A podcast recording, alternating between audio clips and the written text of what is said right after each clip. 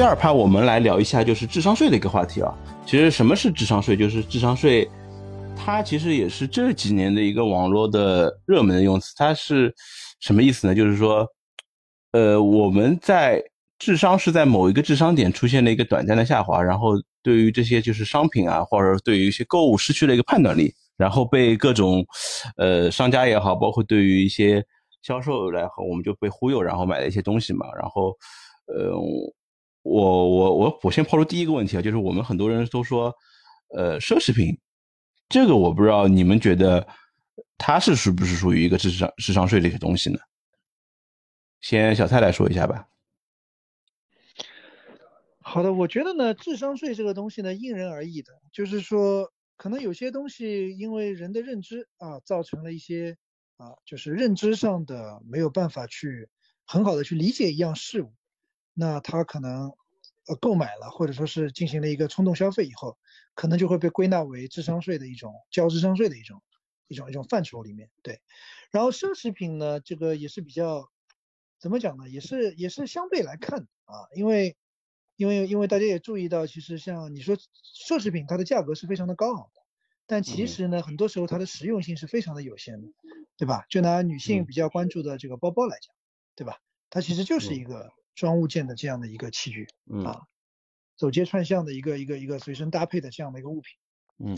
那如果它是一个要甚至于要五位数、六位数的这样的一个金额的一个一个一个价格去支撑的话，那它的实用性是远远达不到的。所以，如果从这个角度来看来看，我觉得你让如果说它称它为智商税的话，其实是其实是可以去理解的。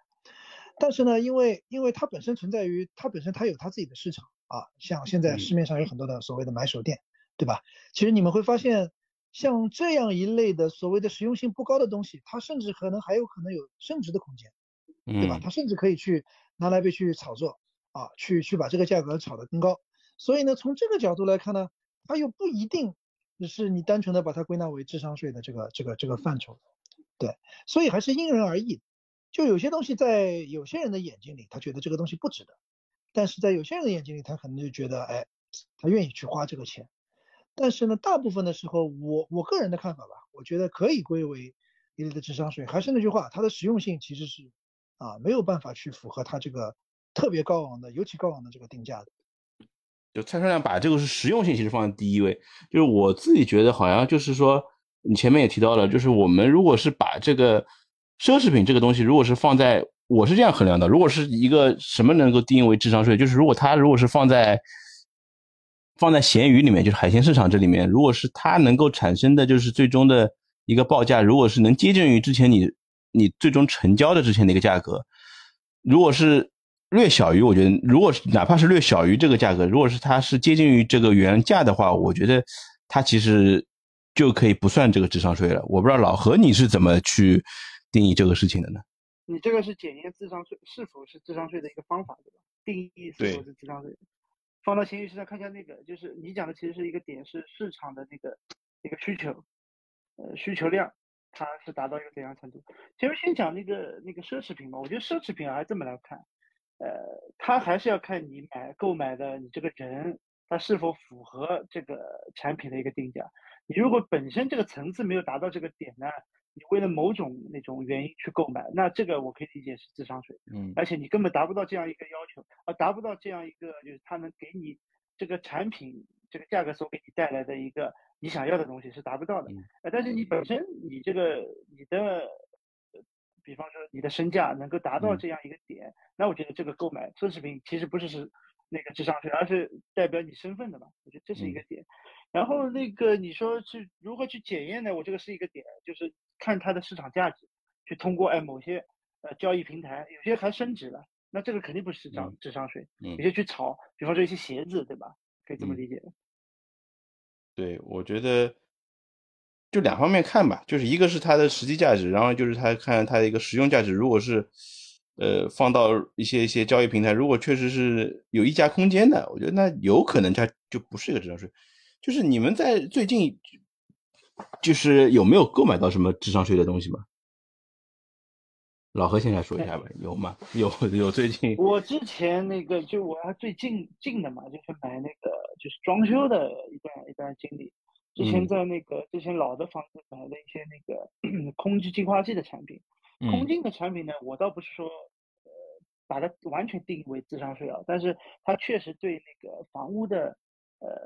那个空气的一个治理啊，它的效果是有限的，我是这么理解。嗯，就现在很多人都去哎感觉家里哎动不动，因为觉得首先第一个中国的整体空气质量，尤其到了冬天不是特别好。其次呢，就是又说家里的有些东西会产生一些甲醛嘛，呃，去买那个空气净化器。那我理解的是是说，首先你如果是外面的空气质量不好，你靠空气净化器，哎，这些雾霾是可以去消除的。但是你你门窗如果关了以后，家里的那个含氧量啊，它其实还是降低的，你还要去开窗，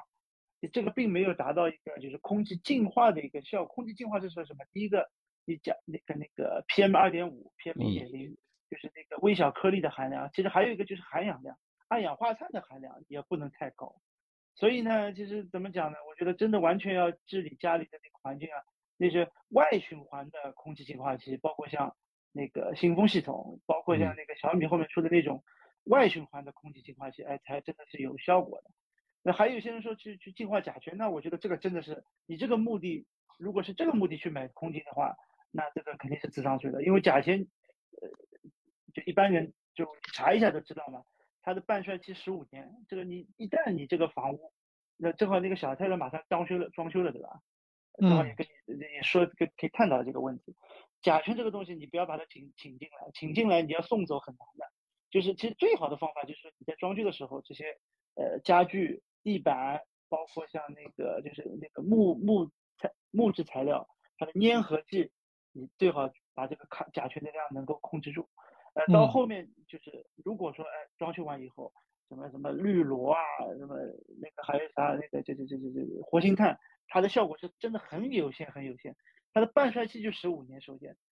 你所以说就不要请进。如果有一旦有了甲醛，最好的方式还是通风，你你你门窗开着。还有一个点，我就有个技巧，就是说你把装修完以后把空调开到最高，如果是夏天的话还好，冬天的话你把空调开到最高，然后开个加湿器，因为甲醛是。高温和溶于水的，它高温是能够促使它散发，然后它又溶于水，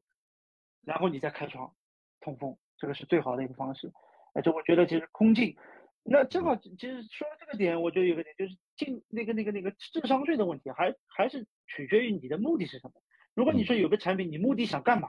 就比如之前有有一段时间很火的那个那种什么那个锅子啊，就那个锅子可以又可以烧菜，又可以做海海鲜。那个大咖的那个东西，哎，有些人说，你说我我拿回来要完全替代那个家用厨房的东西，哎，那这个就有问题，那这个就是智商税。哎，他说，哎，有时候亲戚朋友来，我要一个，哎，能够那个那个那个聚餐的一种氛围提升，哎，那个就是 OK 的。我觉得这取决于你的目的是什么。现在想来，其实这种家电其实它能能就是占占占据的比例比较高。我前面其实说到了那个装修，我我。可以，就是我觉得就是广很，如果如果是我这边的粉丝，可以其实可以听一下，因为老何，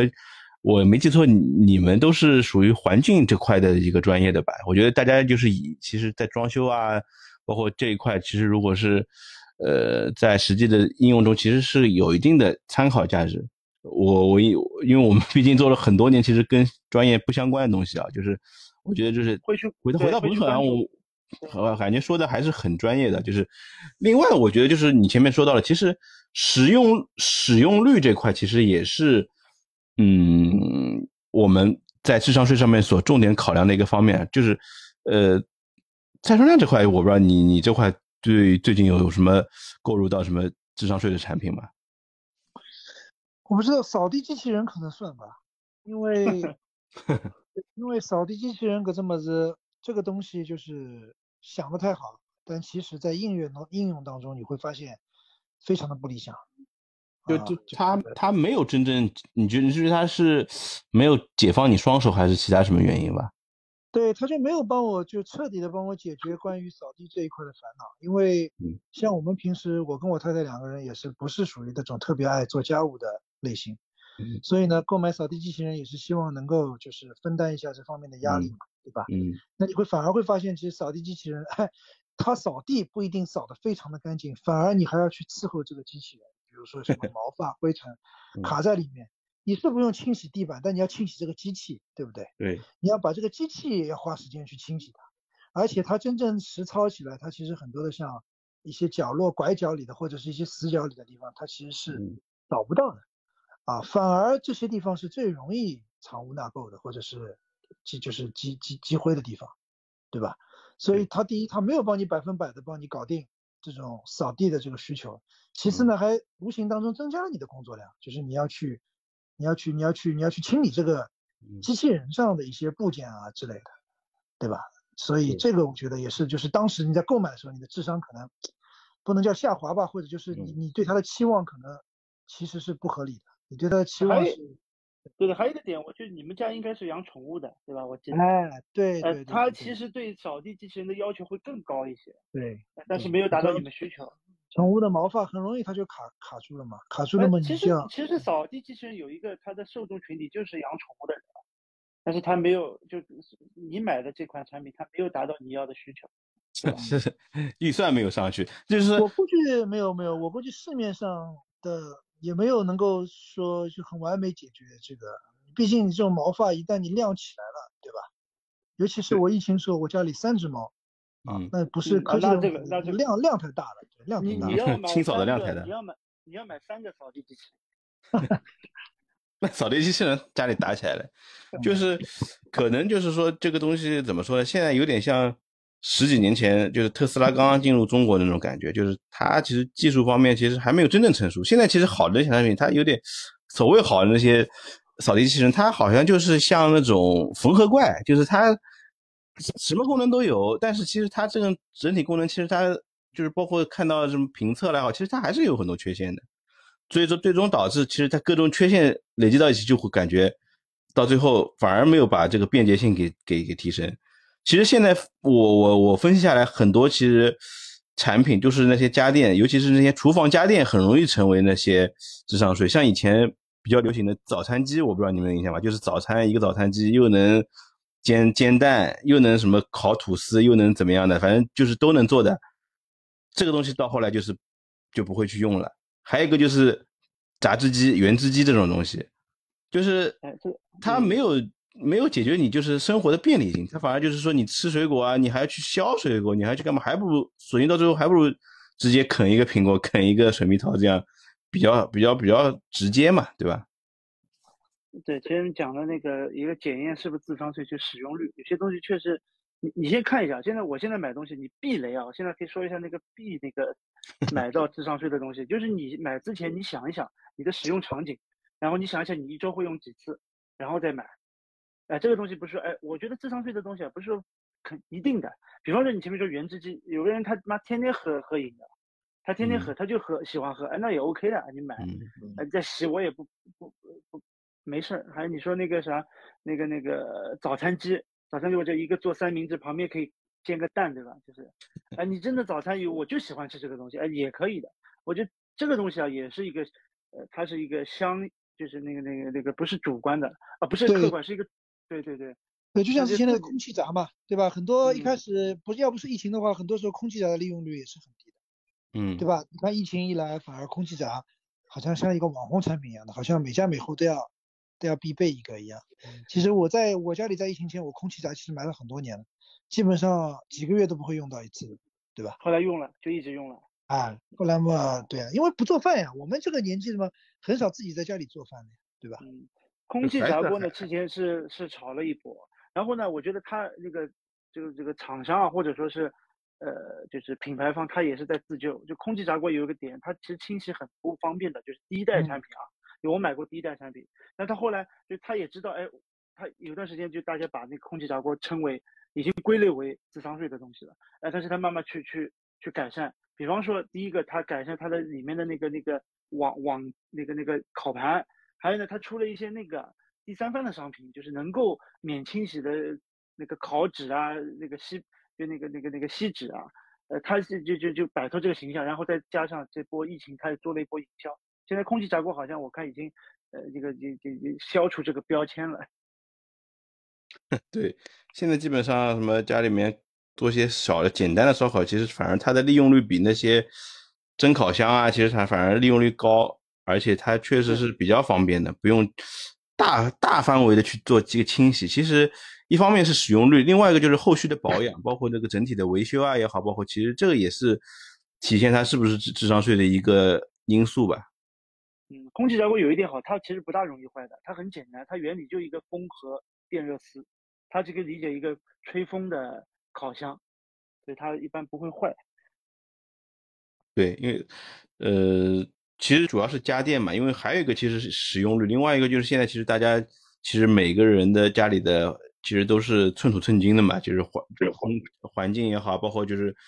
居住面积也好，其实。如果那些东西如果是很多东西买来只是就是束之高阁，那是这个东西就是肯定是就是智商税了嘛？又又占地方对吧？使用率又低，这个东西就就百分百智商税了。对。另外就是你们觉得吃方面，你们最近有什么交过什么智商税吗？现在不是很多呃年纪轻的人喜欢喝的就是无糖的饮料啊，包括就是其他就是像那种各种各样的。奶制品嘛，其实都是，其实现在都是各种各样的产品都是比较多。我不知道你们在吃方面，你们有交过什么智商税吧？吃的方面，你说前面无糖饮料，我还有个观点，就是说很多人现在说，哎，无糖饮料好像它并没有达到这个效果吧？我觉得到这个我研究过了，就是无糖饮料，首先它肯定是没有热量，然后对不会不会对人体产生过多的那个糖分嘛。但是有一个点呢，就是人家说的一个观点，我我一听这个倒也对的，因为有些人吃了无糖饮料呢，他其他东西就乱吃了，他觉得哎，我这个饮料我吃了一个无糖可乐，我可能汉堡再多吃一个，或者其他的就那这个就是，呃也不对，这个就不对。但是你说哎，我平时如果说想喝可乐的时候，我改为无糖可乐，呃那那这个其实对你的就是体重啊是减肥是有帮助的，也不能说完全的那个智商税，我是这么理解的。对，说到吃呢，其实我也有一个东西想要聊一下，就是现在大家就是很多人注重饮食健康嘛，对吧？减轻身体的负担，嗯，尤其是外卖，大家选择轻食啊，轻食这个东西大家应该都比较熟悉的，对吧？嗯，健康沙拉、轻食啊。但是其实前两天我看一篇报道，其实现在不管是轻食也好，还是这种外卖也好，基本上我就告诉大家，低于十块钱的外卖啊，基本都是料理包，这个老何应该也熟悉，对吧？对对对，轻食其实也是料理包。啊，绝对不是什么现现现做的这种新鲜的这种蔬菜啊，或者是这种材食材帮你做出来的。轻食也有料理包，那用料理包调制出来的这种轻食，它是一点都不轻的啊！大家可以试着连续吃一个月，啊，可能要胖个五到十斤。因为料理包这个东西，我说了大家就懂了，里面一些添加剂也好，等等也好，所以这个呢也算一个不大不小的智商税。为什么？大家觉得选择轻食。是为了减肥，或者为了控制自己的热量的摄入，啊，但其实你钱花了，你轻食买了，但其实它比你正常在家里烧饭吃，它的热量要更高，对，所以这个这个也算一个，我觉得也算一个例子。因为你说轻食里面有些酱啊什么的，它热量超高的这些东西。对，而且它那个它那个轻食里面，它不是有一些主食嘛？你比如说有些主食，它讲的是什么糙米饭啊，或者，但它不是刚刚煮出来的，就是那种新鲜的那种。这种这种，它是它是那种料理包里面的米嘛，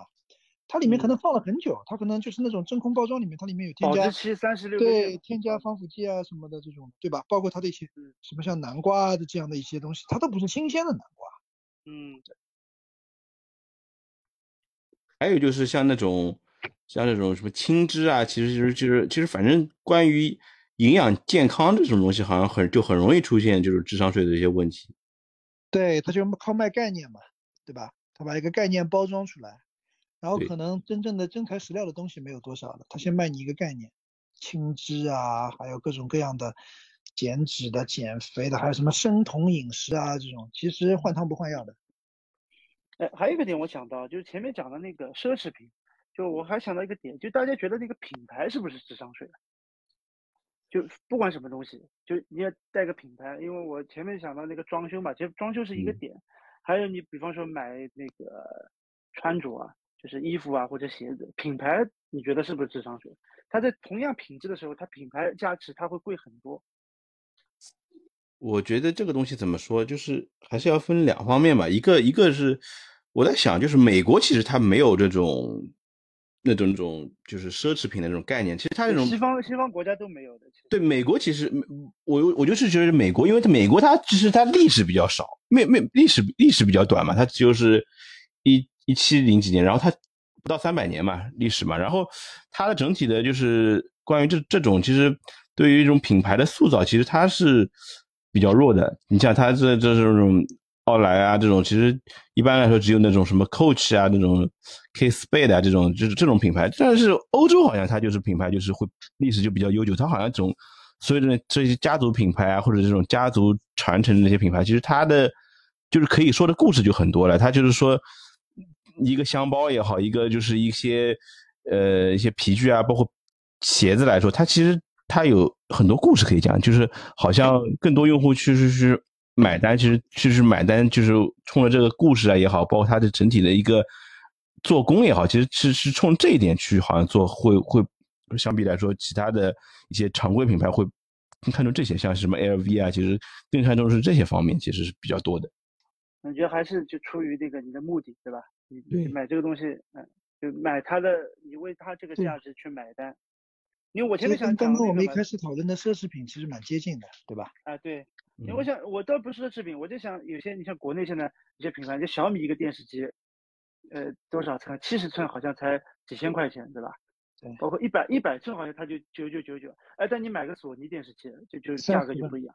啊，那那你可以说它的哎屏幕什么，但是我觉得，呃，它有一些一半一部分就是它的品牌，它就对它的价格的一个价值是很高。品牌溢价太太严重了。包括现在那个空调，以前我们我们儿时的时候，我们的父母辈基本上空调他都会选择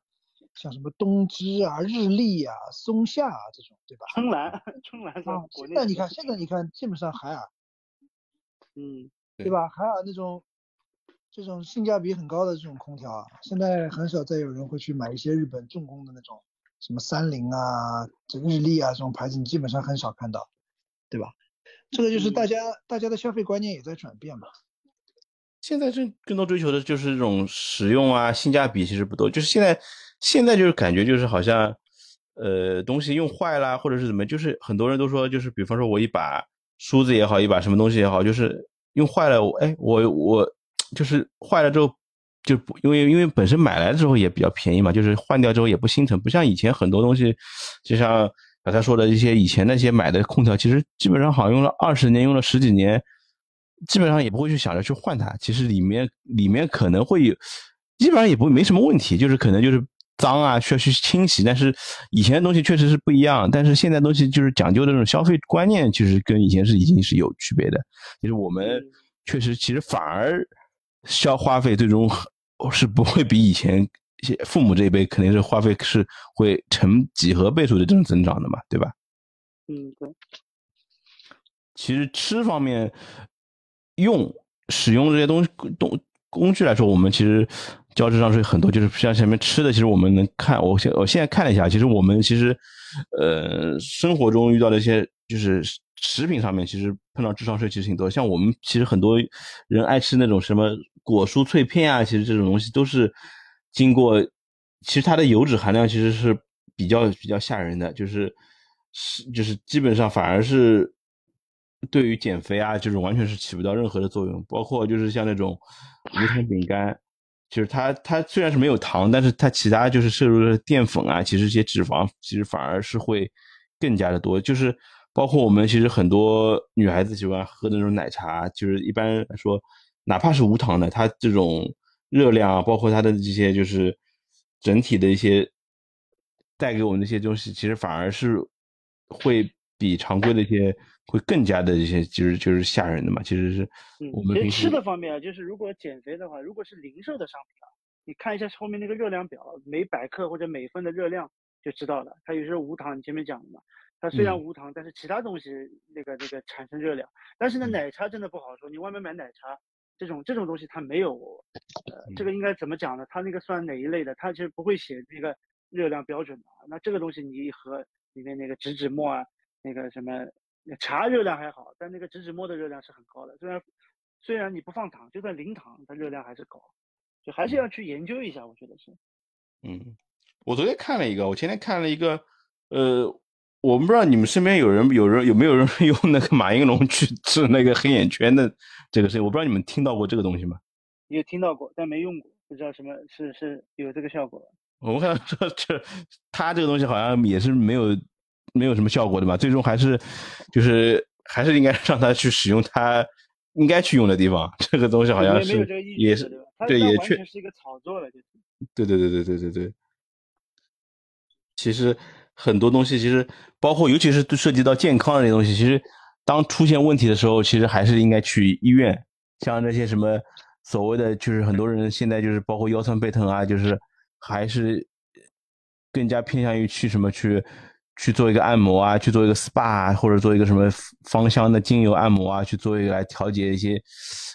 一些一些些就是身体一些机能嘛。就是他们觉得好像这个这一块是能够预防疾病的。其实这一块反而是人有一些就是讳疾忌忌医的这种感觉，应该是更加是，应该是去到就是专业的医院啊，去检查一下身体到底有没有出现问题，对吧？那他如果心理感觉好一点，我觉得也也可以，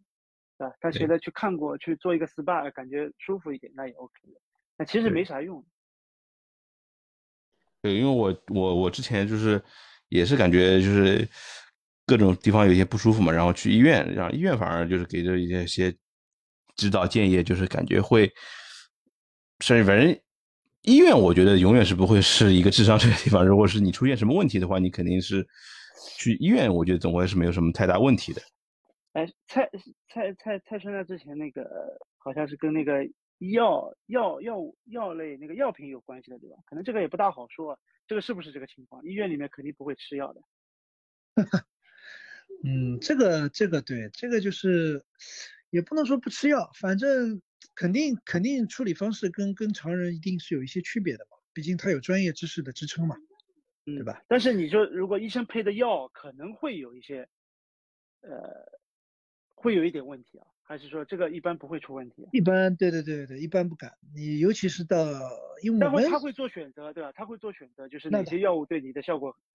对，他会做自己的选择。然后影响影响他这个选择的因素当然也很多了，对吧？但是毕竟他不会出点，至少他不会不会给你配。那当然，那当然，尤其是那那还有就是要看你在什么地方就医嘛。你如果是正规的医院，无论是三甲还是嗯，是不会的，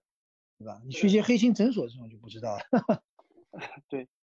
就我放心的。就而且不说，就是一些少量的一些，大部分的医生其实还是是对医生医院就是患者负责的嘛。其实他们还是是救死扶伤为他们的职业生涯，毕竟是。说说起来，说白了，说直白点，读的书肯定是比我们多的。然后他们就是所拥有的一些职业精神，肯定我觉得也是肯定。这个我觉得也没什么，而且还也也而且也是有相应的制度去监管，对吧？对，肯定还是有配套的监管制度，所以这这不至于不至于失控。嗯，对。那之前就说到那个医院，有些很多人啊，就中国就不要中国了，就是全全球其实有一部很大一部分人对中医其实抱以。怀疑的态度的，他觉得中医是智商税，有这样一个说法的，呃，但但我我是就抛一个观点啊，就就简单说一下，我是觉得中医的话，并不是说，哎，你正好正真的是能够马上的去除你这个就是你这个病的那个那个症状，而是说它其实通过你对那个比如中药也好，或者针灸也好，通过对你身体机理的一个调整，然后让你自己去对抗这个呃病因，我觉得是这样一个点。就很多人觉得，哎，中医中药就吃了，反正半天都是智商税，然后就这个还是，呃，并不是这样一回事情。对，因为其实食疗，其实看下来，其实，呃，还是还是有一定的作用的嘛。其实它改变改变你体质嘛，它改变你的体，它你这个体质得这个病，它去改变你这个身体机能，改变你的体质，去去对抗这个病，是这样一个逻辑嘛。所以说，就是中医其实这块，它就是永远也至少在我们现在的生活中，其实它还是占据一个比较重要的作用。其实很多我们其实身边很多人，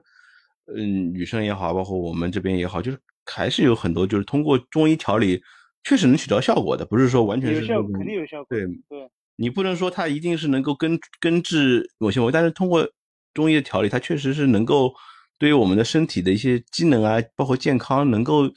起跌起到一定就是一些调整的一些一些作用嘛，不能说完全逆转，但是确实它是能够起到一定缓解的一些作用的吧？是的，这个我这个观点。另外就是，其实其实之前也蔡蔡春良也说了，就是我们其实，在疫情期间，其实还是挖掘出了不少，就是没有智本身它可能是智商税，但是它其实确实在 就是在在这这段期间，其实给我们很多帮助的一些非智商税的一些产品，你们有没有什么就是可以可以分享给大家的呢？呃，我先说吧，就是那个，就前面讲谁讲到那个蒸烤箱，我想说一下蒸烤箱这个东西，倒真不是智商税，因为它其实首先它虽然虽然它占有就有一定的体积啊，但是它呃它一个机器能够有多个作用，就是你有这个东西对吧？那个这不是做广告啊，就是你蒸东西的话，比你比你那个从锅子上去烧水啊。然后再放那个蒸架，这这一副都不要了，你把东西直接放在那个，嗯，那个那个像微波炉一样的一个一个一个体积一个体箱里面，你放进去就 OK 了。那烤东西不用说嘛，它温度也能调。呃，最关键它这个东西呢，呃，它它的有些对食物的加热呢，要比微波炉更好一些的。就比方说有些你说有些东西微波炉转的会干，你用蒸的方式哎就不会干。但有些东西它是你要烤的东西，你微波炉加热它会软掉，但你就用烤的方式它就不会软嘛。关键是它一机多用，就可以可以去选购那些就是体积比较小的那种蒸烤箱，就包括疫情我之前用，我觉得这个东西其实并不是大家所说的一个智商税。嗯，在上有什么分析？我我可以给大家，我对我可以给大家分享的是，我觉得像冲牙器啊，冲牙器，哦，这个这个可以，这个东西可以的。对，因为有些人可能有一些可能可能观念比较。呃，也不能说老套吧，就是大家可能思维定式的认为，对吧？刷牙这个东西可能就牙牙刷、牙膏啊，但但其实我想说，冲牙器真的是一个呃神器。大家千对对对，大家千万不要把它理解为是一个智商税的东西。你们家都用的？对，我是已经很久了，用了用了大概有两三年了。对，的确是一个是在自己身上效果很很明显，另一个就是其实我有一些牙医的朋友啊，其实很简单，就是你去看牙医。牙医，尤其是私立诊所的牙医，他不太会推荐你用，因为很简单，你用了他基本上没生意了，对吧？不太会推啊，他不会推荐你。你这揭揭露黑幕了，现在。啊，对对对，那那他以后还，其实这样的，就像很简单，就像你如果用冲牙器的话，你基本上是不需要洗牙的，没有必要洗，因为你用冲牙器的话，你是很不太会得那个，就是就不太会导致牙结石。牙结石。啊，那你就不不需要洗牙，你也不会有很多的蛀牙这种问题。这种概率都是大大降低的，那牙牙诊所就没生意了呀，所以他一般不会主动给你推冲牙器的。所以你看那些牙诊所里面，它有各种各样的品牌的东西入驻，跟门店的这个诊所打广告。但你像牙呃冲牙器这个东西，你在诊所里是看不到的，对吧？那这那那那这个东西有必要买贵的吗？就是就是我看有很便宜的，像小米有出几十几十块钱的也有，但是好贵的，像国国外的有。这个就是品牌的东西，就是我觉得像小米这种，我觉得就是。就是至少你不是，它肯定不是这种假冒伪劣产品嘛，它可能不贵，对吧？但它可能，它比起像有一些，比如说像飞利浦啊这样的一些动年几七八百块、上千块的，它肯定它的这个档位没有它多，或者说它的这个冲洗模式没有它多，对吧？但它绝对不是什么假冒伪劣产品，但是肯定是效果肯定是贵，贵的也有贵，贵的也有贵的道理嘛，对吧？可能效果上面的确是会会会好一点。对，嗯，但是我用的是哪哪种价位的吧？我现在我现在用的是那个 U Smile 的呀，就是一个相对来说比较适中的吧，大概三百块钱左右的一个。嗯，那也是四中四中档位的，但的确这个钱花的值得的，这个钱花的是值得的，就是它能够真的是能够免除你很多这种牙齿，因为你知道真的是你自己刷牙是永远刷不干净的，不可能刷得干净的，用牙线又会导致牙缝变大，对吧？而且中国人又不不习惯用牙线，对吧？所以我觉得冲牙器这个东西大家可以考虑一下。那这个可以上链接了，可以上链接了。我记得我之前一个朋友是，他是推荐，就是说两种，一种如果如果他说你平时就是就是觉得好像也没没什么就是可避讳的，你就是可以买个便携的。然后如果是一般来说，用户家里可以放一个就是你说的那种 U Smile 或者其他这种松下都有的嘛，飞利浦都有这种。他说。你也可以放个家用的那种，放在家里就是也没关系。那种是买便携式冲牙器的人，他有一大部分人都是一些在做正畸的人群。像我，像我的同事啊，他就做那个牙齿矫正嘛，他带那个牙箍的嘛。他这个就是他，但凡吃任何东西，他吃完一定要冲牙齿的，因为你不能让食物残留在那个就是牙套里面的嘛，对吧？这样一方面时间长了会有味道，另一方面对牙齿的健康也不好。所以他们是要像你说的带那种便携式的冲牙器的和便携式的电动牙刷，就他等于不光是吃饭，他只要吃过东西，他就得去冲牙和刷牙。对他这种，如果是你想这个，在这种情况下，如果再把牙给弄坏，那我觉得他他就是是反而是得不偿失的，就是反而是你要花费更高更高的代价去再去修这个牙齿。这个他们这这批，因为这个东西肯定是刚需的，是是是是是这样一个情况啊，对吧？是的，嗯。我我我我我说两个产品啊，我说一个一个是咖啡机，就是那种尤其是胶囊式咖啡机，因为我之前是买过那种。我觉得那个磨豆机其实手摇的那种磨豆机，其实在疫情期间其实还是很多的。一方面就是我家里那时候是常备了一些咖啡豆嘛，然后呃，疫情期间其实当中还是比较勤快的，每天会磨一些咖啡。但是疫情后，呃，我觉得那台咖啡机，我觉得还是因为一方面时间其实早上就是从家里到公司，其实当中准备的时间其实肯定是缩短了嘛，尤其是你需要开车去公司要一定时间。那我就是把那台胶囊机重新拿出来，就是每天早上放一些牛奶啊，就是不管是清咖也好，包括美式也好，包括是那种，呃，我觉得做一个 espresso 或者是做一个简单的美式，我觉得都是比较还是比较靠谱的。我是那种就是多去库斯那种，就是雀巢的那个，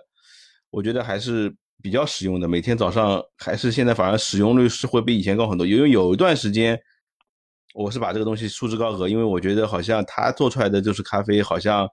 尤其是那种奶咖，其实我觉得好像就是味道不是很地道，跟咖啡店没办法比。然后自己其实后来因为搞了一些手磨啊，其实感觉这个这个味道感觉是确实，但是后来嗯还是其实还是品牌还是出了一些就是味道相对来说它的一些工艺也好，其实它是能够。呃，相对来说还原这个味道，但是因为它，我觉得它还是比那些速溶的那些就是三顿半，我觉得还是味道会好一点。而老何是是不是也也也喝咖啡啊？我现在也也用了，也开始用那个那个那个胶囊机。胶囊机就是它的逻辑其实还是意式咖啡机的逻辑，只是说它的压粉啊，那个那个那个一些一些步骤，他做了一些那个那个降级。但是基本上它出来还是意式浓缩，然后呢，你不挑的话，你去买一点稍微好一点的那个那个胶囊，它胶囊呃胶胶囊，你基本上大概三块钱到四块钱左右嘛。然后你奶用好一点，那基本上出来的那个不管冷的还是热的拿铁，其实还味道还可以的。关键它快，清洗不要清洗，就用那种意式咖啡机啊，清洗实在太麻烦。这个这个倒真不是智商税。对，而且现在。咖啡还是有刚需嘛，大家就是工作压力啊什么，其实还是蛮大的。就是平时喝一杯咖啡啊，其实有时候批批情操啊，其实这个东西确实还是有一定的，就是能够能够派上一定的。包括就是如果是有客人啊来家里面，其实这个东西做的也是就是挺方便的，就是确实是挺方便，而且清洗起来也确实是没有太大的一些些些额外的一些花费嘛。然后还有一个，我不知道你们用过吗？就是。就是装修进来装修时候，这是个是老人给告诉我的，就是他说就是在空就是家里现在不是一般都不，它是比较省空间，是个就是风扇灯，我不知道你们有知道这个产品。它是一开始其实我是比较抗拒这东西，因为我以为以前不是家里都是装那种吊扇嘛，家里吊扇就是它这种叶子啊摆摆在外面，其实很很难做到很好看，就是有些就是木质的，我觉得还凑合，就是还能看看，就是但是如果是。如果是一些就是一些纯粹是一些像老式那种那种传统的这些品牌做的这些吊扇，其实是挺挺丑的。但是后来他们是给我推荐了一个，就是那种各各品牌都有的这种这种风扇灯，它是能够在选择出它是能够把那个叶片能够能够慢慢转出来的，不是说平时就是是可以收缩在那个隐藏的隐藏在就是灯的灯的灯的上方，就是我们平时是看不到这个叶叶叶子瓣的，就是。那个一个样子的嘛，就是它只有在使用的时候是可以看到这个，我觉得还是蛮实用的。尤其是现在就是大家的那个家里的，就是居住居住面积其实其实都是有限的嘛，不是这个东西其实还是蛮省蛮省空间的。另外一块就是说，其实确实是使用，尤其是到了夏天，有时候空调关闭啊，或者是怎么样，就是还是能够起到一定的就是一些。降温的一些作用的吧，其实这个东西还是蛮实用的。我老何好像家里是不是也有？这个还是看那个看那个那个城市的，就上海这种啊，就是四季分明，四季分明。然后到那个有些呃春夏季呃春秋季，它有些时间呢，空调感觉开还没到这个点，但是能够有一个微风去吹让空气流通，其实还挺好的。这个太顺亮可以到时候装修可以考虑一下的，我觉得。就如果家里家里人不不嫌这个丑啊，因为前面讲到它现在就不是以前那种理解的吊扇，它隐藏式的嘛。然后它还有一个功能，我觉得特别好，它是可以反吹的。现在很多吊扇，它可以反向吹吹风，反向吹风是可以有一个什么点呢？就是你人在下面你是吹不到那个直吹风的。然后整个房间，它你想它一反吹，它这个空气流是往四周走的吧？它有加快那个房间的那个空气流动，呃，这个这个还还挺好的。嗯，其实其实其实我们生活中其实还是有有一些不是智商，看似是智商税，但是其实它不是智商税的商品，其实还是蛮多的。今天我们也和和就是大家分享了一些我们一些日常的生活中间可能是当中有一些问题，或者是有一些大家。有些就是有兴趣的地方，或者是自己大家如果是觉得有一些智商税的一些东西，也可以在就是我们的评论里面可以跟大家分享一下。然后今天我们就是关于智商税的话题，我们也就是聊到这儿。今天也是特别感谢蔡正亮和何美华的一些参与，然后我们也会在下期对其他的话题进行进一步的分享。好，今天是非常感谢。好的，好的，好的，好的，感谢，感谢。好的，好的，嗯，好的，谢谢。好，再见。嗯，再见。好，再见，再见。